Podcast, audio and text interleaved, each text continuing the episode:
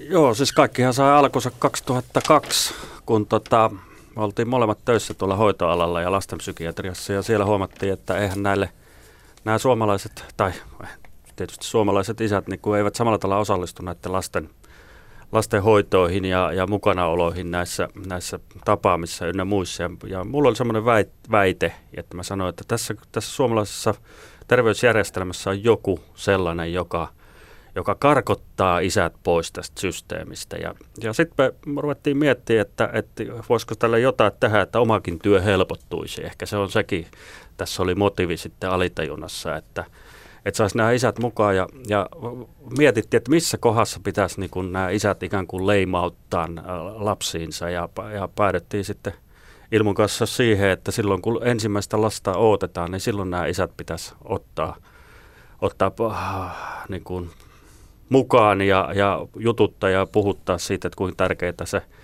isän roolikin on siinä, eikä pelkästään äidin ja lapsen välisen suhteen tukemisessa. Ja, ja sitten ensimmäisen kerran Hollolan neuvolassa niin, niin päästiin toteuttaa tämmöistä perhevalmennusta, jossa oli isille oma valmennus.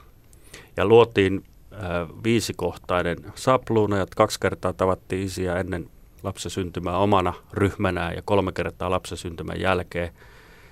Ja samaan aikaan me oltiin sitten miessakeissa ja silloin oli hallituksen puheenjohtajana äh, nyt jo eläkkeellä oleva äh, professori, tutkija Matti Rimpele. Ja hän kierti sitten puhumassa neuvolapäivillä ja ties missä. Ja hän kun tiesi, että me on tehty tämmöinen isille oma perhevalmennusmalli, niin hän rupesi puhua siitä Hollolan mallista. Ja, ja Mä ajattelin, että no, eihän me nyt mitään Hololan mallia, että kyllähän tämä on ihan valtakunnallinen malli, mutta että kun se sitten jäi nimenä, niin ei me ole sitä nyt pahaksi pistetty, että siitä puhutaan Hololan mallista. Ja eihän sitten mennyt muutama vuosi, niin sitten oltiin jo Pohjoismaiden neuvoston äh, seminaarissa puhumassa Hollolan mallia, joka oli Suomen malli. Ja sitten me huomattiin siellä, kun istuttiin, että Ittalainen, että mehän tehty paremmin tämä homma kuin ruottalaiset. Että ruotsalaiset puhuivat, että tämmöinen vertaisuus on niin se paras tapa tehdä tällaista valmennuksia ja, ja isien kanssa työtä. Ja sitten me hakattiin toisiamme kyynärpäillä kylkeen, että hei, että me ollaan edellä jopa ruottalaisiakin tässä asiassa oltu. Ja siitä sai tämä nimensä Hollolan malli. Niin, Ilmo, tässä nyt tuli selville se, että teillä on aika pitkä työhistoria yhdessä takana. Joo, kyllä, ja oikeastaan se alkaa vielä ennen työhistoriaa, että me ollaan armeijassakin oltu yhtä aikaa. en tiedä, milloin eroon pääsen tuosta Timosta. vain, en, vain kuoleman kautta. Ehkä se näin on. on. Mut, mutta että tosiaan se pitkä lastenpsykiatria historia oli se yksi semmoinen tärkeä asia siinä, koska, koska siellä oli semmoisia muutamia hetkiä, jotka jää mietityttää. Yksi oli tämmöinen, että, että, että oli perhetapaaminen, johon tuli äiti ja perhetapaaminen pidettiin, siinä kukaan ei kyseenalaistanut, että pidetäänkö vai ei. Mutta jos äiti puuttui ja isä tuli perhetapaamiseen, niin kaikki työntekijät katsoivat, että katsotaanko uusi aika, että ei tätä voi pitää. Ja, ja se mietitytti meitä sillä tavalla, että miksi, onko tässä jotain eroa, että jos äiti edustaa tai isä, niin silloin kun isä on paikalla, niin sitä ei voi pitää. Ja se oli yksi semmoinen, mikä, mikä mietitytti aika paljonkin. Ja sitten jos ajattelee sitä ihan alkuhetkiä siellä Hololan neuvolassa, niin, niin sehän tapahtui sillä tavalla, että siellä kävi aina joku isä omia kokemuksiaan kertomassa. Siellä oli, oli seurakunnasta joku tai joku aktiivinen isä, joka, joka sitten oli aktivoitunut siinä terveydenhoitajien edessä, niin hänet kutsuttiin sitten kertomaan. Ja mä ihan ensimmäisiä kertoja oli niin kuin omaa isyyttäni. Että tähän samaan liittyy, että kun, joka aktivoitui meillä tuolla työpaikalla, niin molemmille meille syntyi omat lapset. Eli se oma isyys tuli siihen kuvioihin. Ja, mm. ja aika paljon Timon kanssa silloin käytiin niin kuin sitä dialogia jo siitä, että, että miltä tuntuu itse tulla isäksi ja miten se oma perhe ja, ja, ja ne kaikki nivoutuu yhteen. Mutta se mikä oli, niin, niin, niin mä kävin puoli vuotta tai vajaa vuoden siellä siinä semmoisessa omassa, omaa isyyttä kertomassa ja mä huomasin, että tämä ei riitä. Että tätä pitää lähteä kehittämään eteenpäin ja löytämään jotain uusia. Ja siitä täytyy Hollolalle sanoa kyllä iso kiitos, että se on antanut meille kyllä aivan vapaan arenan silloin aikoinaan toimia ja edelleen toimitaan Hollolassa ja Oivassa, liikelaitos Oivassa, niin hyvin vahvasti ollaan mukana siellä. Tuossa jo historiaa tuli selville, että 2000-luvun vuoden alussa, mutta milloin tämä itse projekti käynnistyi? Projekti käynnistyi 2008, eli, eli äh, kun tätä neuvolatyötä tehtiin, huomattiin siinä, että ruvettiin sit jo keskenämme pohdittiin, että kyllähän tämä isyys on siitä odottavasta isyydestä myös sinne isy, isoisyyteen asti. Ja vähän vielä sen elävän isoisyyden jälkeen kuoleman takakin me miehet ja isät vaikuttaa perheessä. Ja Ja miessäkin sitten tietysti kiinnostui siitä, että et, et voisiko tästä tulla yksi hanke. Ja, ja Ano ja haki hankerahoitusta RAYltä 2008 ja me saatiin siitä nelivuotinen hanke, joka päättyi 11 eli viime vuoden lopussa ja, ja anottiin vielä sitten jatkohanke, että se mitä on tällä hetkellä tämä osaaminen meille, että me vietäisiin sitä sitten muihin maakuntiin. Ja nyt on alueet jaettu, kosinta ei ole vielä tehty, katsotaan miten käy. Mulla olisi tuo pohjois Joensuu ja Tampere ja Ilmula, Oulu ja Turku. Eli se osaaminen ja käsitys ja, ja, ja nämä erilaiset vertaisryhmätoiminnot, niin vietä sitä sitten sinne alueellisesti jaettaisiin. Ja katsotaan, millä tavalla meidät otetaan vastaan, että, että, että lähdetään tässä keväällä sitä viemään eteenpäin.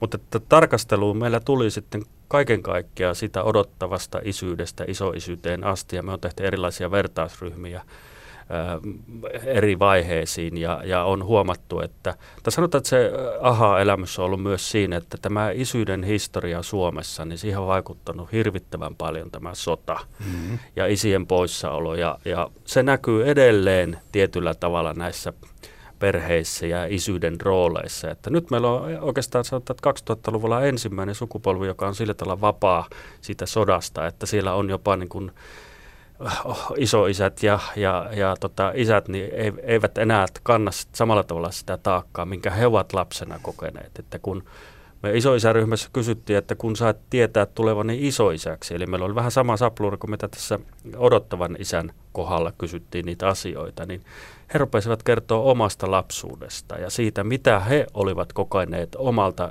oman isän ja perheen suhteen. Ja, ja sieltä tuli paljon aika traumaattistakin kertomaa ja, mm. ja huomattiin, että se pato, kun ei mennyt aika riittää, että siellä oli paljon paljon asioita, jotka selitti myös toisaalta tätä päivääkin vielä. Niin, tuohon voi lisätä vielä, että me kartoitettiin tämmöistä turvaverkkoa, eli verkostoa, jota odottava isä siinä, siinä niin kuin voi käyttää siinä mietinnässään ja harkinnassaan, niin tota, se oli tosi huono. Siellä ei ollut, miehillä ei ollut sitä verkkoa ja verkostoa ja, ja siellä oli jopa tämä haudan takaa, niin siellä oli semmoisia, joilla ei ollut ketään miehiä, jonka kanssa tällä hetkellä jutella, niin muisteli kuolleen miehen, että mitä hän se olisi vastannut, jos tota, noin eläisi, niin tähän hänen mm-hmm. kysymykseensä. Eli, eli, mutta se on kyllä muuttunut, että tällä hetkellä me kaikki tässä, jotka istutaan, niin ollaan 60-luvulla syntyneitä ja mietitään, pohditaan, mutta tuolla on nuoria isiä, jotka on 20 ja muuta ja, ja, ja tämä muutos on ollut aika valtava. Kymmenen vuotta me ollaan oltu tässä isäkuviossa mukana ja huomaa, että et, et niin kuin nimenomaan siellä se kentällä ne isät ja perheet muuttuu kovaa vauhtia, mutta ongelmaksi tulee se, että yhteiskunta ei pysy, pysy siinä perässä, eli yhteiskunnan rakenteet ei voi vastata tällä hetkellä sitä, mitä ne nuoret, nuoret parit ja perheet odottaa esimerkiksi perhevalmennukselta. Mm. Tuntuu sinänsä uskomattomalta, että kun mietitään, miten tärkeästä asiasta nyt puhutaan, niin teitä isän työntekijöitä Suomessa on siis tasan kaksi, te kaksi, eikä muita ole. Niin koko Pääto- päivästä. Niin, päätoimisesti. päätoimisesti mm. kyllä, näin on. Jos käydään vähän tätä projektia läpi, tämähän, tämähän sisältää kaikenlaista vertaistukea ja muita, niin esitelkääpä lyhyesti tämän isyyden tuoksi hankkeen nämä projektit. Jaa, siis meillä on niin jaettu tämä kolme osaan tämä, meidän niin kuin alueet, mitä me toteutetaan tässä. Ja, ja on ensinnäkin tämä vertaisuus, eli, eli tarkoituksena, että, että vaikutetaan miehiin, isiin itseensä. Ja, ja, ja nimenomaan, että se, se vaikuttaa siihen perheen hyvinvointiin ja tuen saamiseen ja turvallisuuden luottamuksen kasvuun ja, vastuuotto ja tämmöinen niin kuin tietoisuus lisääntyy. Ja tätä me toteutettaisiin tätä vertaisuutta sitten näissä neuvoloissa, erilaisissa järjestöissä, opistoissa, sosiaali- ja terveysalan puolella. Eli se olisi nimenomaan niin kuin, niin kuin niihin miehiin itseensä kohdistuvia vertaistyyppisenä äh, ryhmätoimintona esimerkiksi. Mm-hmm. Ja sitten se toinen äh, tietysti tärkeä alue on nämä koulutukset, eli, eli oikeastaan puhutaan osaamisesta.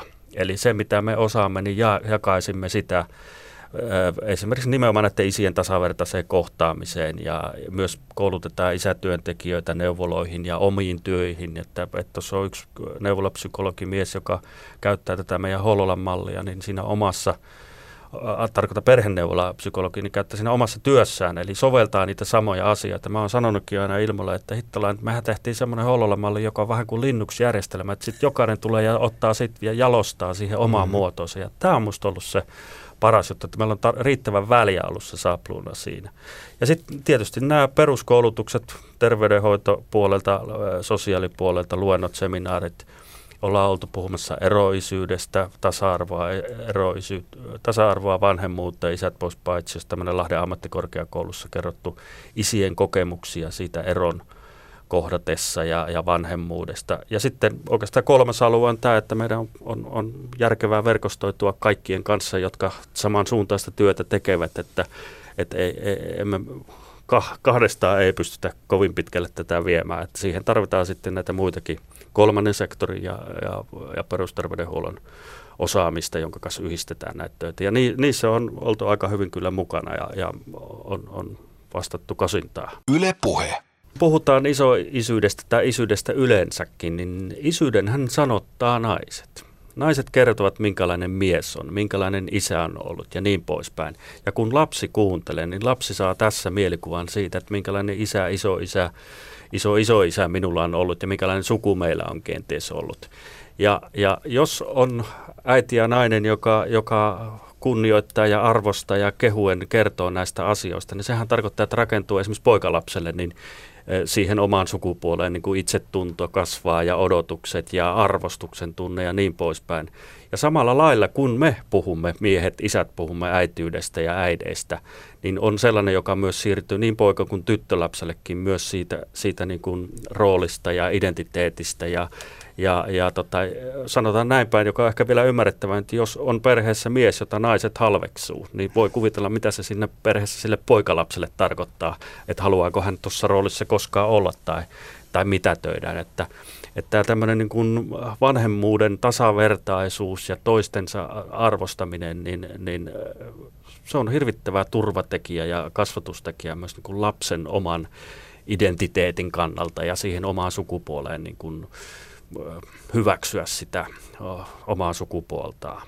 Niin, tuohon voi jatkaa myös, että kun aika paljon tekee työtä myös siellä ero, eropuolella, eli eroavien parien parissa, niin tota, ihan samalla tavalla se keskustelu siellä, millä tavalla puhutaan siitä kumppanista eron jälkeen lapsille ja, ja ylipäätänsä siinä yhteisössä, niin se on aika tärkeä. Ja, ja mä uskoisin, että sitä kautta, jos lapsen kautta ajattelee asiaa, niin, niin vaikka erotaan, niin kunnioittava puhe ja, ja semmoisen positiivisten asioiden löytäminen siitä kumppanista, niin se on erittäin tärkeä sen jatkon kannalta.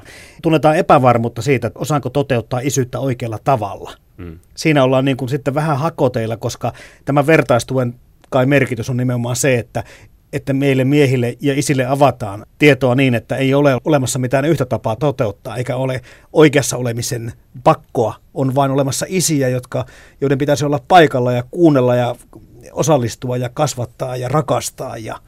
Kyllä näin on ja, ja tota, okei, mulla on rupeaa olla, että lapsen, lasten ja nuorten kasvatus, se on nyt, hoit, hoit, tästä eteenpäin se voi hoitaa vain rahalla, johtuen siitä, että toinen on 20 ja toinen on 18 ja molemmilla on omat autot ja, ja vanhempi on nyt jo armeijassa, niin, niin äh, tulee niin kuin sillä tavalla se, että et on huomannut, että se on tehty, mikä on tehty, että et, et nyt ei voi peruttaa ja, ja niin poispäin, mutta huomaa entistä enemmän, että haluan niin kuin uskoa ja luottaa siihen heidän kykyynsä – Mm. E- eikä enää niin kuin, kyllähän mä tietysti tiedän, mikä on heidän parasta, mutta kun se minun tietoni, mikä on heidän parasta, niin ei johda yhtään mihinkään muuhun kuin omaan turhautumiseen, että, että luottaa siihen ja antaa sitä vastuuta.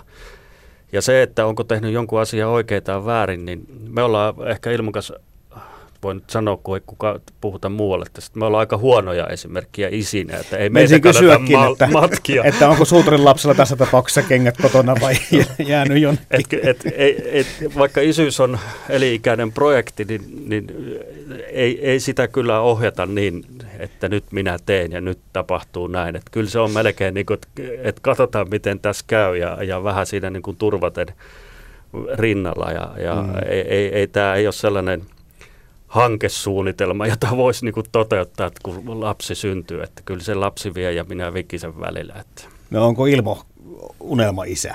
Ei, ei kyllä, kyllä aika paljon virheitä on. Ja var, varmaan semmoinen mielenkiintoinen hetki oli 2008 tästä meidän työstämme, ei, ei meidän omasta isyydestä siellä kotona, vaan työstä meidät palkittiin vuoden isätittelillä tittelillä. Ja mä muistan, kun pitkään vaimon kanssa mietittiin, että milloin kerrotaan lapsille tästä. Ja sitten yksi aamupala pöydässä sitten sanon, että minut valitaan vuoden isäksi, niin mun tytär katsomaan, että miten niin sinut? Ja sitten poika sanoi, että paljon se olikaan seitsemän päivää se vihjepalkkio, totuus vuoden isästä. Se alkoi ikinousta jo, että Joo, mitä sieltä viikkorahan, kertoa. Viikkorahan korotusta vaadittiin välittömästi. Ja... Yle puhe.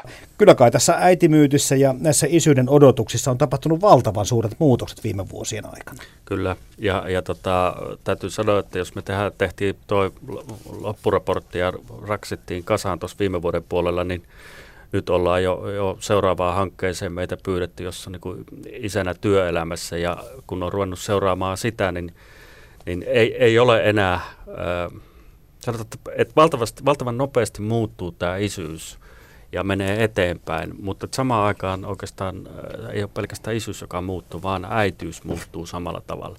Mut kun me on, silloin kun me tota, tehtiin näitä havaintoja, niin kun me käytiin puhumassa tuolla, tuolla äh, seminaareissa ja muualla, niin monesti semmoinen, van, sanotaan näitä vanhemman ikäpolven nainen tuli ja taputti olkapäälle ja sanoi, että tämä on niin hieno juttu, mitä te teette tässä työssä. Tämä on loistavaa. Ja sitten he jatko vielä, että kun nykyajan nainen on tämmöinen ja tämmöinen. Sitten mä niin kädet että hei, ei, hei, tästä ei ole kysymys, että äitiys olisi jotenkin huonommissa kantimissa. Ei, vaan, vaan äitiys on myös muuttunut. Mm-hmm. Ja sieltä tulee, niin kuin, kun tässä puhutaan tästä äitimyytistä, että et, et, ää, kaikki äidit ja naiset ja naisliikkeet on aika jättäneet meidät rauhaan, että meitä ei ole kauheasti käyty tökkimessä. Mutta että huomaa, että naiset keskenään ja äidit keskenään on aika armottomia toisiaan kohtaan. Eli siellä halutaan, että äitiys on jotakin sellaista mm. hyvin, hyvin pyhää ja, ja, ja se äiti-lapsisuhde olisi, olisi, jota pitää niin kuin suojella. Ja, ja, ja sieltä tulee niin kuin vanhemman sukupolven äitiyden Ää, ikään kuin kun se on muuttunut tässä vuosien varrella, se ei ole enää sitä sodan jälkeistä, joka oli ymmärrettävä, että silloin äidin, äidin rooli oli iso ja se pitikin olla iso, koska mm. isät oli monet traumatisoitunut ja rakentivat uutta Suomea ja niin poispäin. Niin se ei ole enää sitä samaa 2000-luvulla, mitä se oli joskus 40-50-luvulla. Et siihen ei ole paluuta. Mm. Ja, ja tota, siinä mielessä ikään kuin jotkut ajattelevat, että et, et se on merkityksetöntä se, mitä tapahtui 40-50-luvulla, koska äitiys on nykyisin tätä ja tätä. Mm-hmm. Eihän siitä ole kysymys. Se oli arvokasta silloin ja se on arvokasta tänään, mutta että tänään 2000-luvulla sitä ei tehdä samalla tavalla se äitiys. Ja huom, me isätkin ollaan jo täällä. Mm, ja ihan, ihan, niin. mä, vois, mä voisin tuohon jatkaa, että et, et kyllä se näkyy edelleen esimerkiksi siinä, että et, et isiähän toivotaan jäävän kotiin hoitamaan lasta entistä enemmän. Ja, ja, ja tilastollisesti me miehet kuitenkin jäädään aika vähän sinne. Ja oma kokemus on siitä, että miehet kyllä on itse aktiivisia. Ne miettii aika paljon, onko minulla mahdollisuus jäädä kotiin hoitamaan lasta. Mutta sitten siinä tulee eteen niitä tosiasioita. Eli, eli, eli tätä esimerkiksi sitten äiti sanoi, että että minä haluan pitää ne maksimit ajat, jotka, jotka on ja, ja tota, käydään keskustelua siellä sitten perheessä sisällä, että miten, miten se jakautuu. Eli, eli ei me miehet voida tulla hoitamaan lapsia ennen kuin käydään, joku muuttuu siinä, että myös äitiys määritellään, että jaetaanko se 50-50 se aika siellä tai, tai miten se jakaantuukaan. Mutta mä uskoisin, että meillä miehillä on tällä hetkellä tulevaisuudessa se halu ja oma into jäädä sinne kotiin sen oman lapsen kanssa. Siitä ei ole kysymys. Ja mä uskoisin, että mitä nuorempia äitejä tässä on, on kuullut ja, ja tavannut, niin tota, ne rupeaa määrittelemään myös sitä, että mä en ainakaan pidä sitä maksimiaikoja, että et, et, et me ollaan jo miehen kanssa sovittu, että mm. jaetaan puoliksi esimerkiksi se vanhemmuusaika. Mitäs mieltä olette siitä 6 plus 6 plus 6 mallista, missä, missä automaattisesti miehelle tulisi kuusi kuukautta ja äitille kuusi ja sitten se, kai se viimeinen kuukausi voi olla kummalla vaan. Niin, se voi valita sitten mm. perheen, perheen. Eikö se ole askel siihen suuntaan? No se on, siinä on hyvät ja huonot puolet, että tämähän tuli jo aikanaan silloin Islannissa kokeiltiin tämmöistä mallia ja, ja se hyväksi. Se vieläkin siellä. Ja taitaa vieläkin Aha. olla, mutta niillä oli myös rahaa, niillä oli öljy siellä ja, ei ja meillä enää. ei ole öljyä, että meillä, meillä tuli Mutta ei ole islantilaisakaan rahaa. Joo, siinä on se hyvä puoli, että et, et silloin, silloin se se tukee sitä keskustelua, että ei tarvitse käydä sitä kauppaa, kumpi sen pitää. Eli siinä on automaattisesti äidillä oma aika ja isällä mm. oma aika. Eli, eli vaikka isä ei, ei uskaltaisi tuoda sitä omia haaveita ja fantasioita sieltä, että mä onkin sen lapsen kanssa kotona, se olisi automaattisesti.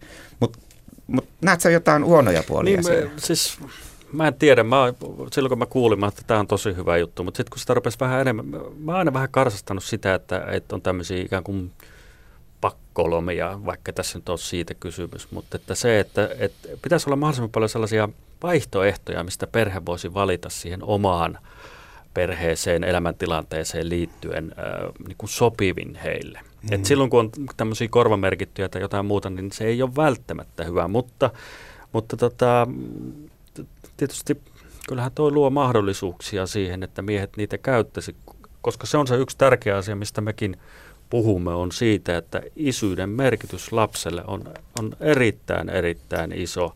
On, nyt on jo ensimmäisiä tutkimuksia tullut, että esimerkiksi aggression hallinnassa ja oppimisen kannalta niin isän oleminen ja rooli perheessä niin edesauttaa lapsen niin kuin ihan, ihan kehityksellisiä asioita, että kun mä oon sanottu, että hyväkään isyys ei koskaan korvaa äityyttä, mutta ei hyväkään äitiys koskaan korvaa isyyttä. Että meillä on ihan omat tehtävämme ja me täydennämme toisiamme tässä. Eli, eli se yksi sanoma, mitä me käymme, käymme tuolla puhumassa nimenomaan isille, niin nimenomaan tästä, että et, et se isyyttä ei voi korvata millään muulla kuin olemalla se isä siinä ja, ja, ja osallistumassa lapsen huolenpitoon ja hoivaan.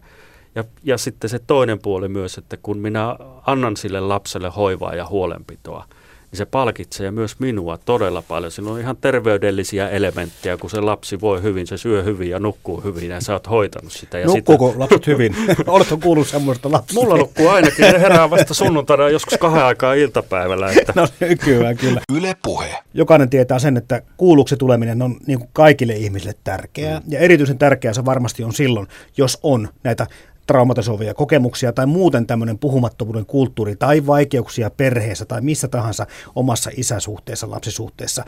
Suomi on aika väkivaltainen yhteiskunta. Miten Timo Tikka, Ilmo Saneri, minkälaisen yhteyden te näette sen puhumattomuuden kulttuurin ja väkivallan välillä? No, Jaa, aloita sä, tämä oli niin paha.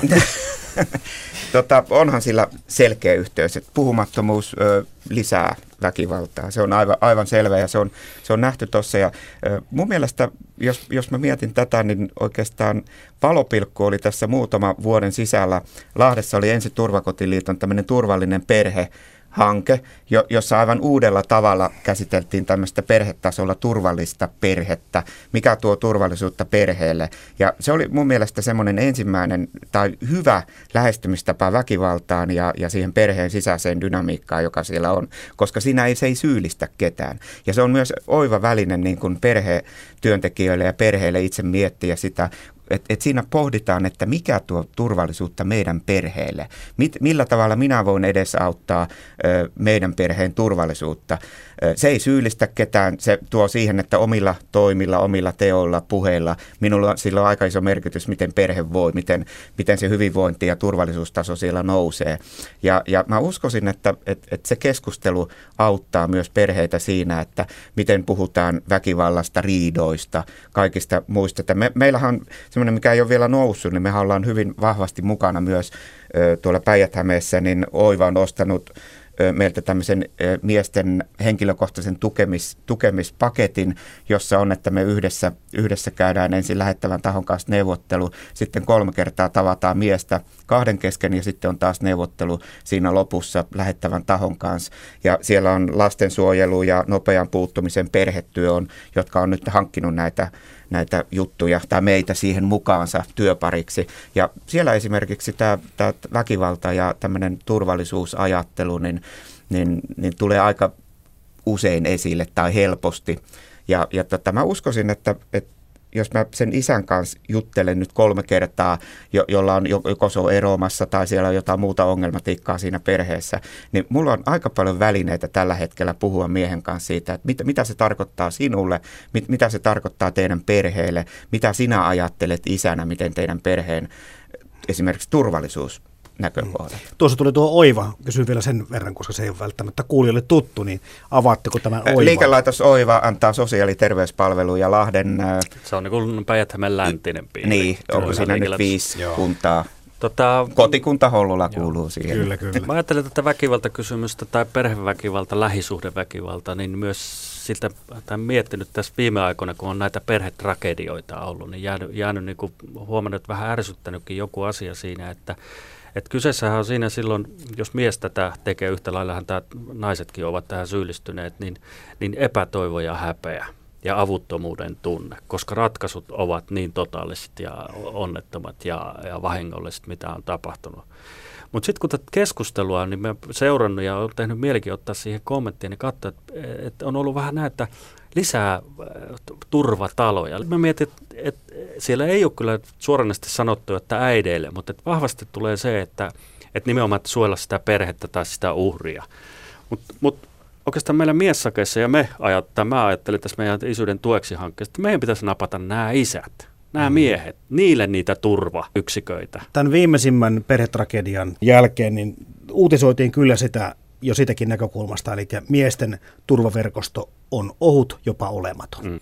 Kerran oltiin toimistolla ja tuli puhelisoitto siihen ja kaveri soitti ja sanoi, että nyt on elämä päin helvettiä ja nyt tarvitsisi apua ja, ja se tuli suoraan putkasta meille. Mä sanoin, että tuu kaffeelle, että oli tukka sekaisin ja sukassa reikä ja sanoi, väänti itkua ja häpesi ja sanoi, että kun ei ole muuta vaihtoehtoa, mutta kun on niin raukka, että ei pysty edes itteensä tappaa. Ja mä että no elä, elä hättäile, juo kupit kahvia ja, ja kertoi elämäntarinansa ja oli ollut väkivaltaa ja, ja tota, palokortti ja, ja humalassa ajo ja niin poispäin. Ja sovittiin uusi aika ja tämmöinen niin Okei, kävi muutaman me- kerran meille ja sitten se tulikin seuraavalla kerralla, oli tukka kammattu ja oli ehjät sukat ja, ja tota, kauluspaita päällä ja kävi muutaman kerran siinä meille ja sitten soitteli vielä jälkeenpäin ja kehu kovasti ja sanoi, että tämmöistä pitäisi olla enemmän. Eli okei, on näitä kriisikeskuksia ja muita, mutta että nimenomaan niin kuin miehille semmoisia matalan kynnyksen mm-hmm. paikkoja, jonne voi tulla ilman, että me lähetämme minnekään, koska niin siis ei meillä ei ole edes lähetettä. Että totta mm. kai me viedään, jos tarvii tukevampaa hoitoa, niin saatetaan ja sanotaan, että anna mun jeesata, mutta, mutta tästä palvelujärjestelmästäkin puuttuu semmoinen niin matalan kynnyksen paikka ja nimenomaan, että ne on nimetty miehille ja isille, koska silloin miehet ja isät tietävät, että se on just mua varten, mutta sitten jos siinä lukee joku oiva tai mm-hmm. joku muu, niin eihän se kerro yhtään, mihin sä oot menossa ja kuka siellä on ja niin poispäin. Että jos sä voisit niin kun käydä peilaamassa niitä ajatuksia ja, ja, ja jos on epätoivoinen tunne. Ja tänä päivänä isät kokee todella paljon epätoivoa ja häpeää ja tuskaa myöskin siitä, jos perheessä ei mene asiat hyvin. Ja, ja, ja tota, he haluavat olla hyviä isiä ja haluavat kantaa vastuuta ja heillä on myös se kasvojen menettämisen pelko siinä, että et, et, et on tehnyt jotakin pahaa tai että tämä on, tämä on asia, josta ei voi enää peräytyä. Niin me mietittiin aika paljon, paljon meillä on toimisto Lahden keskustassa ja, ja, ja tota, siellä käy hyvin laajalla sektorilla miehiä kahvi, kahvittelemassa sitten meidän kanssa ja kertomassa. Ja me mietittiin, että mikä siitä paikasta tekee todella niin helpon, koska miehet aina sanoo, että miksi täällä on niin helppo puhua. Me istutaan, juodaan kahvia. Ja siinä on yksi semmoinen selkeä ero, mikä monen järjestelmään, missä, missä mennään sosiaali- ja terveysalalle. Me ei arvioida mitään. Me, meillä ei ole sitä roolia. Me ei, kontrolloida. me ei kontrolloida eikä arvioida sitä miestä ja hänen tekemisiään ja ajatuksiaan. Ja, ja si, siinä on varmaan semmoinen yksi iso pointti, että jos ajattelee perheeksi tulemista ja jo neuvolassa ensimmäisenä isä rupesi puhumaan, että, että, että, että oli ihan hukassa ajatusten kanssa ja masentaa ja vähän, niin, niin, niin kaikki vähän katsoi, että hetkinen, että, että, että mikäs mies tuo tuolla on. Eli, eli sillä on joku merkitys, jos mies tuo niitä omia tuntojaan. Saati, että se suuttuu siellä tai itkee. Sillä on myös hyvin erilainen, mä, mä oon aina miettinyt sitä, että kuinka erilaisesti itkeminen esimerkiksi otetaan viranomaisen edessä tai jossain palvelujärjestelmässä, että et, et, tota, kuinka itku jossakin kohti luo semmoista sympatiaa ja ehkä sääliäkin tai semmoista auttamisen tarvetta, mutta sitten jossakin yhteydessä se voi olla myös hyvä, hyvin negatio, eli Ei se on voiman puutetta, mm. se on, se on, tota, on kyvyttömyyttä toimia tai muuta. Ja tässä me ei olla ihan tasapuolisia työntekijöinä varmaan, miten me... Tai sitten vielä toinen on, että mä aina sanon, että jos mies esimerkiksi erotilanteessa ja huoltojuhriidoissa suuttuu, korottaa ääntä, se koetaan äärettömän pelottavana ja pelkästään se yksi semmoinen reaktio siellä voi aikaan saada semmoisia turvatoimia siellä takana. Et mäkin itse muistatko Timo, kun mm. oltiin lastenpsykassa, niin useamman kerran oltiin perhetapaamisessa turvamiehenä siellä takana oven takana, jos sieltä tapahtuu jotain, me rynnätään sinne. En mä tiedä, mitä, mitä mä olisin siellä tehnyt, mutta kertaakaan ei koskaan käynyt näin, että olisi tarvinnut. Mutta siinä on selkeä semmoinen ero, ero ja, ja meidän toiminta sikäli ollut, että et, et, et me, me kuunnellaan sitä miestä ja otetaan hänen asiansa ja hänen niin kuin ne tunnelmat ja fiilikset ilman, että se johtaa välttämättä mihinkään. Yle puhe. Nyt jos antaisitte neuvoja, ohjeita tai mitä tahansa vinkkejä meille kaikille isille, joilla ei välttämättä ole sitä tukiverkostoa tai neuvola ei häntä palvele sillä tavalla, kun parhaimmillaan voisi palvella miestä tai isää. Millä tavalla voi isät itsekseen tai omissa piireissään saada apua? Äh, niin, ensinnäkin se, että jos on asiat, jotka askarruttaa, niin ottaa puheeksi niitä. Että kyllä monet miehet on sanonut, sanonut että, että, että itse kuvittelee, että ei, tämä koskettaa vain minua. Ja sitten kun on ottanut sen asian puheeksi esimerkiksi työpaikalla tai kaveripiirissä, niin sanoo, että hirveän, niin kuin monilla on se sama asia mm. ollut. Eli se myytti, että suomalainen mies ei puhu, niin se on, se on legendaa. Suomalaiset miehet puhuvat, mutta jos siinä on paikalla nainen, niin kaikki haluavat olla kunnioittaa sitä naista ja antaa hänelle tilan puhua. Eli, eli kun miehet ovat keskenään, niin kyllähän juttua tulee. Jos katsotaan miehen vuorodokumenttikin, mikä osoitti, niin, niin suorastaan mä oon aina ollut sanonut, että mä oon niin ylpeä suomalaisesta miehestä, että et, et se, on, se on tietyllä tavalla semmoinen perään antamaton ja, ja, ja hyvään pyrkivä ja, ja puhuva ja pohtiva ja osallistuva. Että, et, mun mielestä tämä on tuohon kysymyksen nimenomaan se, että ottaa niitä asioita puheeksi siinä omassa lähiverkostossa, plus sit se, että se oma isä otettaisiin sieltä kanssa siihen. Että, eli oma, oma isä kyllä tietää kertoa myös asioista ja, ja ihan samat, samat tota, hankaluudet on ollut myös hänellä omassa elämässään. Tyttäret soittaa äidille ja naisilla on niin se sosiaalinen verkosto huomattavasti suurempi, mutta kyllä mun mielestä tämä on, niin on myös lisääntynyt paljon tämä tämä miesten keskinäisen verkoston kautta. Ja tuosta isyydestä vielä, että isäksi tullaan vain kerran. Sitten tulee vaan lisää lapsia.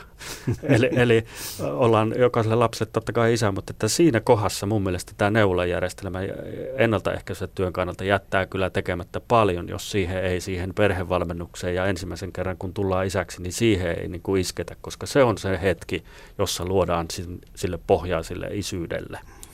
Mä voisin jatkaa tuohon, että henkilökohtaisella tasolla aina ottamalla omia semmoisia kiinnostavia asioita muiden miesten kanssa puheeksi. Se on, se on äärettömän mielenkiintoisia keskusteluita ja moni, moni sanoo, että pelkäs vähän alkaa alussa juttelemaan, mutta huomasi, että hei, että ne haluakin jutella muut miehet näistä asioista, mitkä mua kiinnostaa.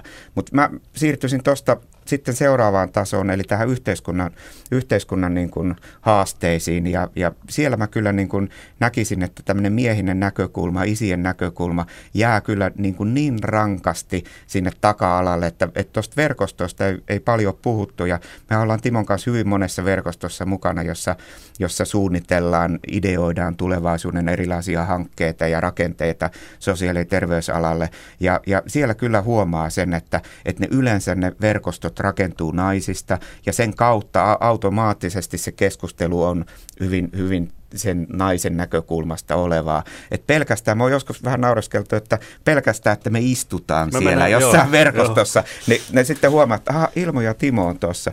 Niin, miten ne isät?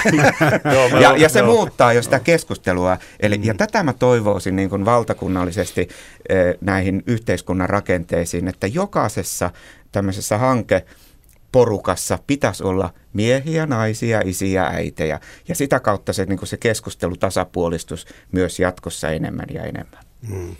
Ja sanotaan aina, että päät on niin paljon viety tätä asiaa eteenpäin. Me on viety se sillä tavalla eteenpäin, että kun on joku seminaari tai koulutus, me mennään etupenkkiin istumaan, niin se luennoitsija aina ottaa myös isät puheeksi jostain kummasta. ei tarvitse viitata erikseen. Ei, ei tarvitse. Hymyillä vaan. Joo.